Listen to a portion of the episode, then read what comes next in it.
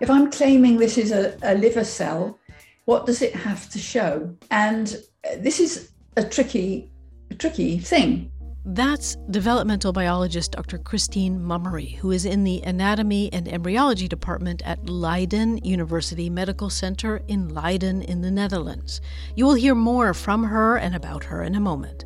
Hi, and welcome to Conversations with Scientists. I'm Vivian Marks. Just briefly about this podcast. For my stories, I interview scientists around the world, and these podcasts are a way to share more of what I find out. You can find some of my work in nature journals and elsewhere too. I wrote a story recently about embryo models. That means having a model of the human embryo in the lab. Dr. Mummery has plenty to share on this subject. I like to ask scientists about their research and also the impact of COVID 19 on their work. Here's Dr. Mummery commenting on that.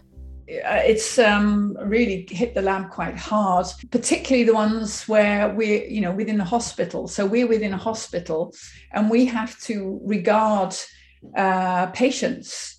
So we are still um, quite sharp uh, on uh, access. We're not allowed to have visitors from outside, you know, things like that. Um, not allowed to have large meetings. And for a long time, we've been pretty uh, masked up and closed down. So we're less open than the rest of, uh, the, let's say, the community. Um, and I think that's true for all uh, university hospitals. So, I mean, we have eight in the Netherlands, so they're all pretty much the same because the last thing you want is uh, to have cross contamination. So some of our, let's say, patients that you know on a drip or something, they go to the general canteen to see some other surroundings. But if we go there without our masks and stuff like that, it's not a good idea. So um, yeah, it, uh, and aside from that, um, the trainees have been very stressed about their project uh, time ticking away without them producing the papers that some, in some cases for a thesis you have to have submitted a paper or more. Um, so they've been really worried. Uh, we've had a few on sort of also postdocs edging on burnout uh, or actually gone on burnout. Um, we've had PIs feeling the pressure to report stuff on grants um, things like that. Um, We've had we have a couple of cases of long COVID in the lab. Um, nobody knows where it comes from. These are people who are normally sporty, robust, fit, mentally extremely stable. For researchers, there are all kinds of clocks. A thesis has to be finished, publications and grants, there's the tenure clock. None of these clocks readily stop due to COVID. It's difficult, for sure. And of course, doing science is difficult too. So, back to developmental biology. When sperm meets egg, well, that's a biological fact of life. Sometimes, but not always, development continues. How a fertilized egg continues along its developmental path, that's a process that could be intriguing to watch in detail and informative too. But of course, you can't just watch. Sure, at in vitro fertilization clinics around the world, the process of very early development is watched. A fertilized egg becomes a multicelled blastomere, then a few days later, a blastocyst, when it might be implanted into a person's uterus, someone who is trying to become pregnant. And development continues on to gastrulation stages and beyond. Once inside the person's body, the process of development cannot be studied in detail. And when fertilization happens inside a person's body, you know classic way, then many things happen and it cannot be watched from even those very early stages. Given that there are, for example, disorders that occur during early development, scientists would like to better understand when things go right and what is happening when things do not go right. But of course, it is not technically or ethically okay to experiment on an embryo in a person's body. So, labs have begun using stem cells to study early human development. These are cells that might start out as skin cells. In the lab, the cells are cultivated and then treated in different ways to turn back time. The cells are then no longer specialized cells like heart cells or liver cells or muscle cells. They can become any number of cell types. They have been reprogrammed to a time early in development. And then, when they become stem cells this way, they can be handled and treated in such a way that they can be coaxed to be like a blastocyst, for example. They can mimic early development. It's really important to say that these are not real embryos. These are models. They resemble, they are similar to, for example, a blastocyst. Here's Christine Mummery on that. Saying similar to is much, of course, much easier to saying identical to. Um, I mean, a blastoid like structure, whatever you want to call it, is never identical, can never be identical uh, to a blast, blastocyst because it's not been derived by fertilization. Um, but at what point does it get so similar that it's indistinguishable from a blastocyst, is the point. And I would say, in general, some are a bit closer than others, or some have features that resemble blastocysts extremely strongly, but lack other features. Um, and in other models, it might be the other way around. So there's a lot of different features that actually say this is a blastocyst. And some of them we don't even know what they are in humans. So um, all they can really say is uh, the structure we've made is as similar as possible in these features to a real blastocyst as far as as known. A number of labs have developed blastocyst like structures. Sometimes they're called blastoids. Discussions are ongoing about which tests are needed to establish exactly how similar a blastoid is to a blastocyst. Researchers told me they might look at shape, cell number, they might look at an aspect such as check which genes are expressed using techniques such as single cell transcriptomics. It might look like a blastocyst in some ways, but not many. Or it might look and test like a blastocyst in all kinds of ways, which is when it might even be indistinguishable from a human blastocyst. In this context, the guidelines of the International Society for Stem Cell Research come into play. Christine Mummery offers some examples and some thinking on this, and this is also about the updated ISSCR guidelines. The link to these guidelines is in the show notes, which also has a transcript. These guidelines matter as labs work on what one needs to measure and show to determine how similar a blastoid is to a blastocyst or a gastruloid is to a gastrula. Scientists want to establish this in order to figure out how well their embryo models might model a process they are trying to study. I mean, that's sort of one of the important points and what's a bit missing in the literature. So, ironically, just uh, yesterday, we submitted a paper, a review, uh, where we actually asked this question uh, to what extent are quantitative measures that you have in in vitro system, to what extent are they uh, similar or the same as real values you measure in a real tissue? And just by the very nature of what you can measure in vitro versus in vivo, nine times out of 10, they don't match. So if I would look, if I would say, like, um, I'm looking at the barrier function of the vascular wall of a vein or an artery. And what I measure in vitro is extremely difficult to measure in vivo in living animal. But there are other features, the way we do diagnostics in patients. There can be, uh, let's say, secreted products in the bloodstream at a certain level, which say this person is having a myocardial infarction. Now, if I see that same set of markers popping up in my model, which I've stressed, I say, okay, this model is mimicking a myocardial infarction.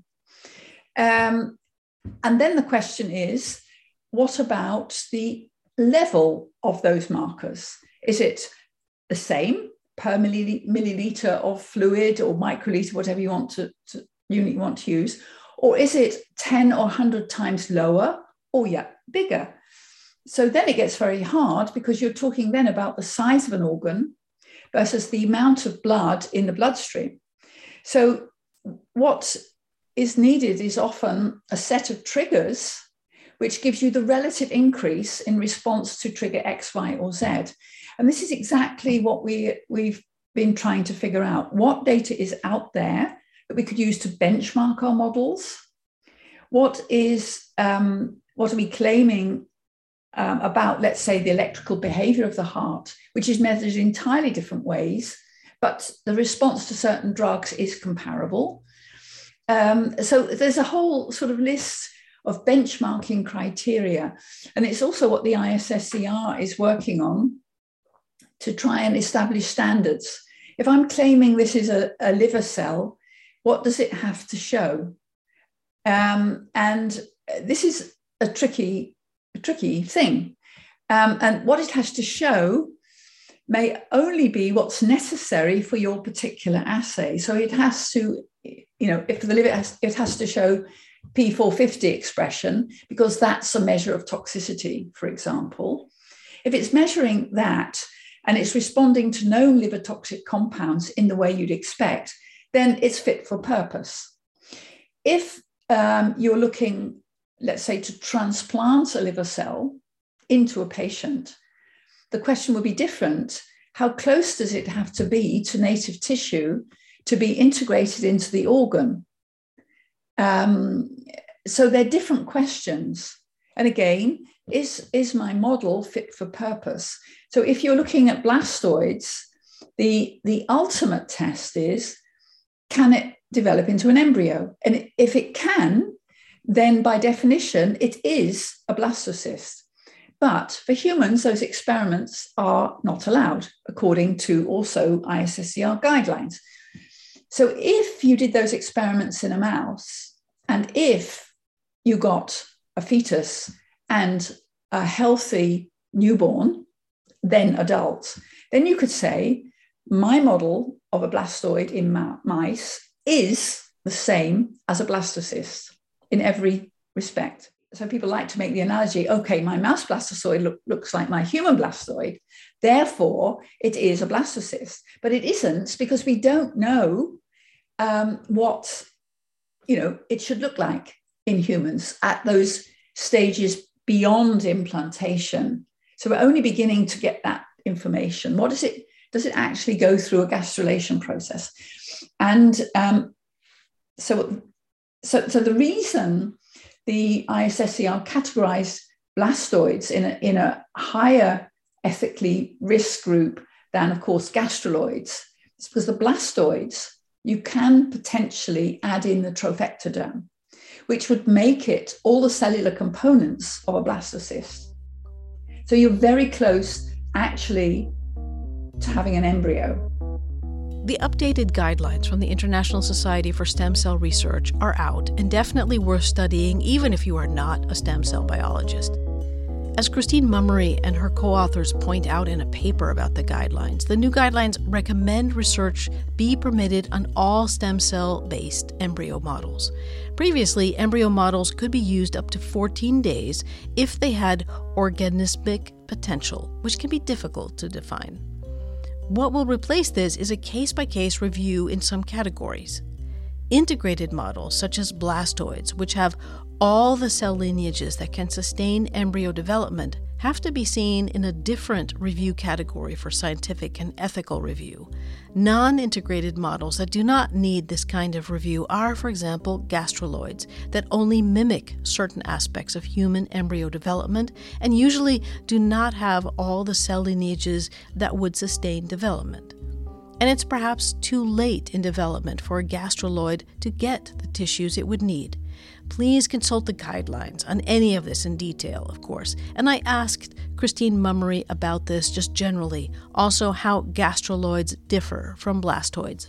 The gastruloid looks more like an embryo, um, but it doesn't have any of the trophectoderm or extra embryonic tissues, and it's too late, actually, we believe, to, to get them.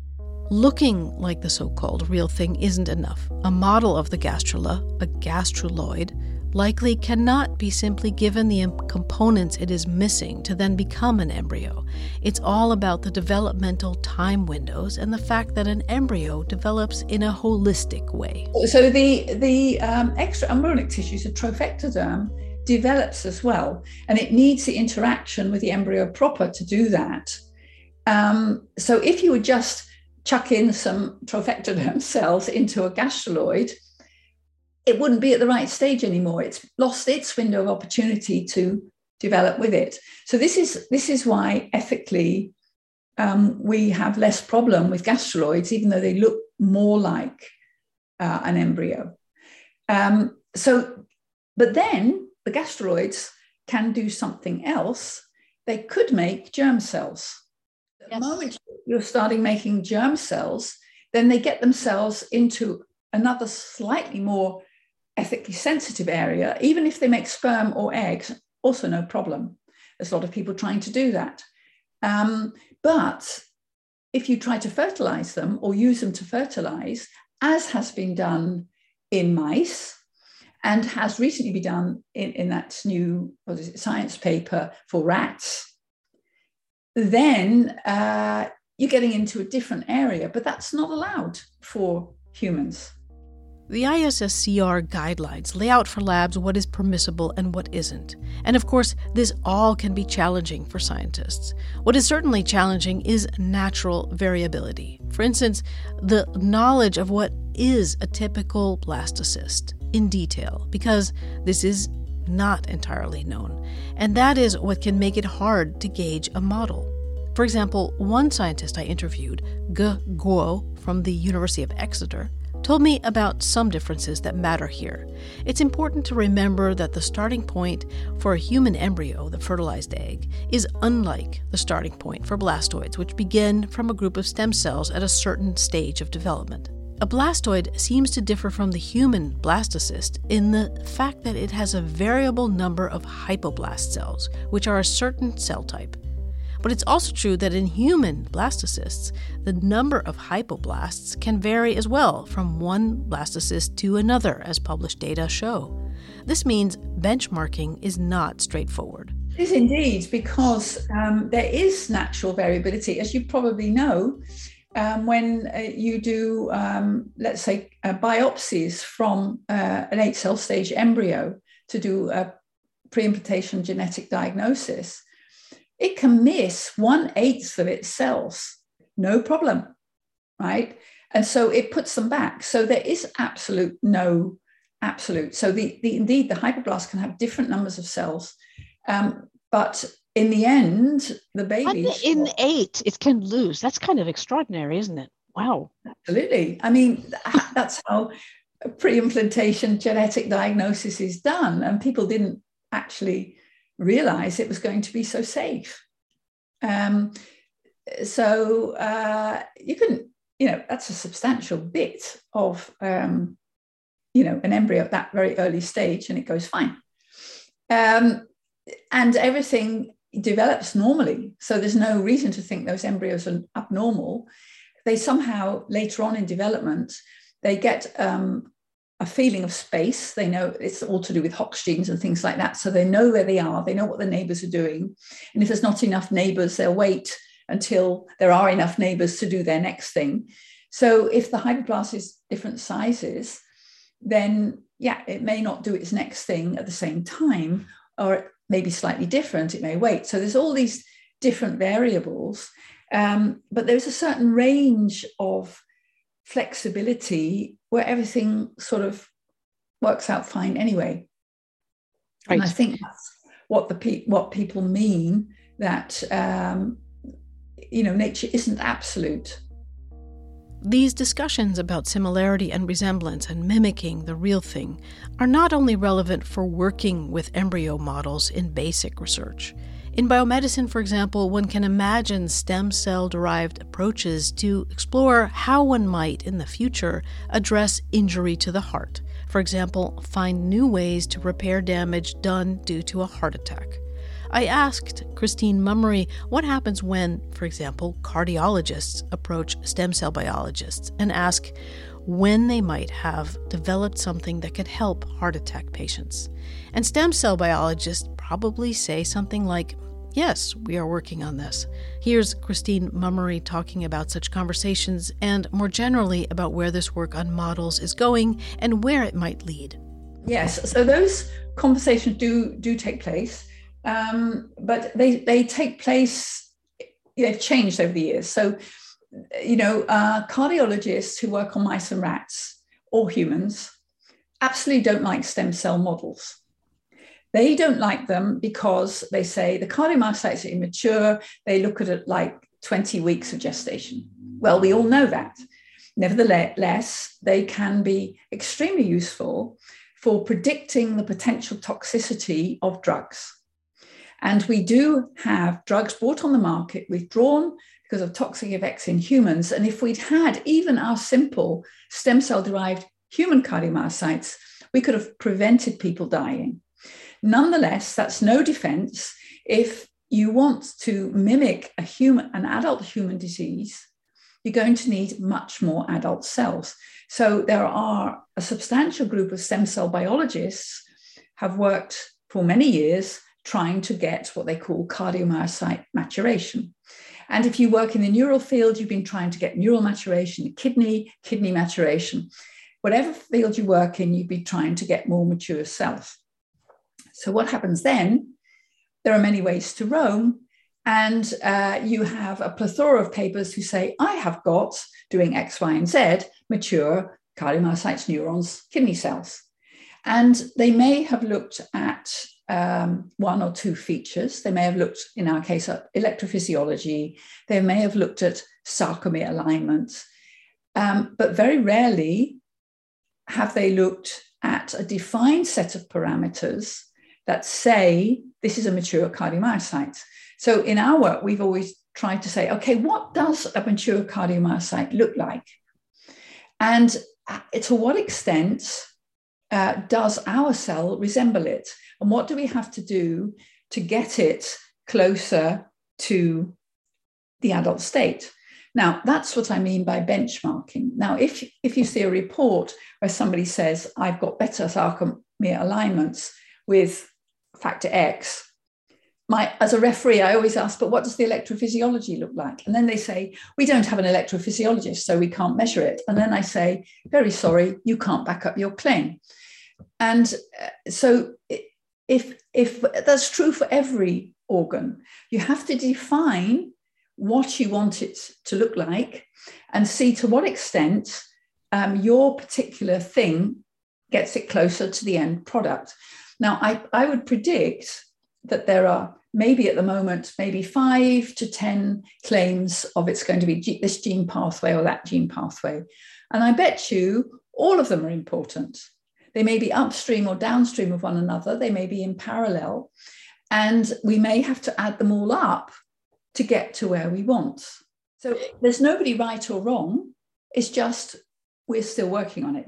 Now, if you would, if those um, same people were a cardiologist looking to transplant something into a patient. So the, the problem there is we don't know how mature those cells have to be to actually be happy in the adult human heart. We know from animal experiments if you transplant an adult cardiomyocyte into an adult heart, it will die more or less immediately. We know if we take fetal like cells and put them into an adult heart, they survive, but they cause arrhythmias. So, how far do we have to be along that pathway of maturity? So, if a cardiomyocyte is entirely mature, it stops beating. That's what it should do. It needs a pacemaker. If it's earlier, it's beating away, and you'll have seen in hundreds of talks, he's happily beating cardiomyocytes. Why are they beating? It's because they're immature. They have intrinsic pacemaker-like activity, but they're not, they don't have a pacemaker cell. So you have to find out how far along the pathway are they are. You can do that with single cell transcriptomics. There's lots and lots of ways of doing it. Um, but as long as we don't know the answer to that question, how mature does it have to be? It's really hard to know what to answer to this cardiologist. When will you be ready to give us something? Can give you something tomorrow.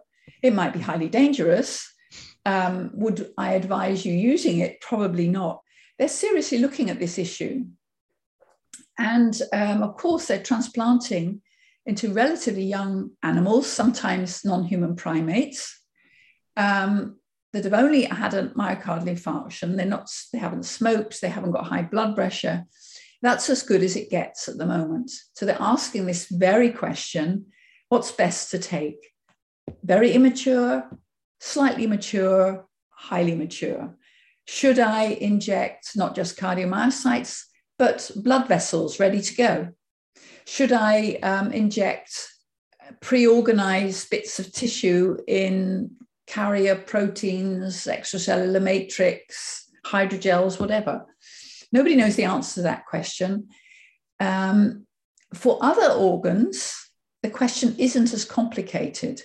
So you you'll have noticed perhaps that uh, there are dopaminergic neurons being injected into Parkinson patients. That is proving extremely interesting and ready to go.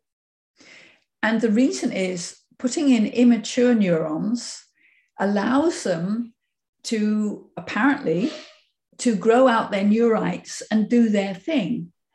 They're still plastic enough to adapt to that environment. Um, the newest work on, let's say, pancreas cells from Vertex, Vertex, yeah. Um, so that was Doug Melton's, you could say, the technology he developed. It's amazing that they have inject, they've got these cells into patients. I think they're in, you know, a sort of thing that protects them from, from being immune attacked in some way.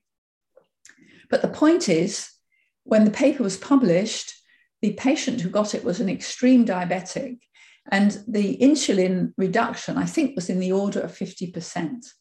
And that patient, uh, rumor has it, not to be confirmed, is now completely off insulin. Can you imagine? Wow, that's amazing. Nobody, nobody had any idea it would be that successful. I see. So, so I, that this shows the potential and, uh, also the reality. These are, these are, these are immature pancreas cells going in. So we don't, even for each organ, we don't know whether how mature the cells have to be. And sometimes you get lucky, apparently, and sometimes you don't. So, but this is all very empirical stuff. But you do need a benchmark of these tissues at every stage of their development um, to be able to say what state it's in, because that will help you define for other um, circumstances. So, if let's say this Vertex study is successful and it turns out that this stage of development or maturation, they're working, then the regulatory authorities can say, okay, if you get your pancreas cells from stem cells that far, you're ready to go. Because the regulatory authorities also don't know what they should ask people to show. A lot of science will still unfold with stem cell models, and it seems that as the science unfolds, these models might be able to let scientists show plenty. And perhaps down the road, they can be used to develop therapies. It is too early to say any of this for certain, of course, but these embryo models can now be used to study the detailed impact, for example, of injury to the heart and congenital disorders of the heart or the brain might be possible to study with embryo models too, especially gastruloid models. Here's Christine Mummery. Oh, yeah, absolutely. I, I mean, I'm a very strong believer in gastruloid models. Um, blastoids, I'm not entirely sure. It's very, very early. And, um, uh, you know, a blast, blast, blastocyst that goes wrong often leads to a very early miscarriage. Um, it's when you get congenital, slightly later congenital defects, uh, microcephaly, um, the sides of the heart swap. So we're very interested in gastruloids to look at, um, you know, altered sidedness in the heart. So what you seem to be able to get, at least in mouse gastruloids, and maybe soon in human, um, is that you can get left-right asymmetry. And that's one of the important things that go wrong in development. Um, so these very early stages are almost impossible to study when you know when you already can see on an echo that the heart's the wrong way round or, or is missing one of the ventricles. Yeah i mean it, oh i see. You can't you can't just uh, i suppose a heart could be on the other side right? Yes. Or, or, ah yeah. okay but that should be... be on the other side but it can also be swapped around and it can also miss one of the major chambers. So there's there's a, a, single ventricle heart, which people will survive to birth, but you know uh, we don't really know why why it occurs. And if you could pick it up early, you might be able to you know put in a balloon catheter or something to make it grow or something like that. So um, I think we're super interested in how early we can pick this up and also which genes or you know i saying plural we know some single genes that cause it but what we need to know is which multiple genes or predisposition factors or SNPs, whatever, give a higher likelihood. And then we'd screen individuals properly and early. So I think it's super interesting for sidedness. It's also very interesting, perhaps, for so- somite formation. So that gives rise to the muscle.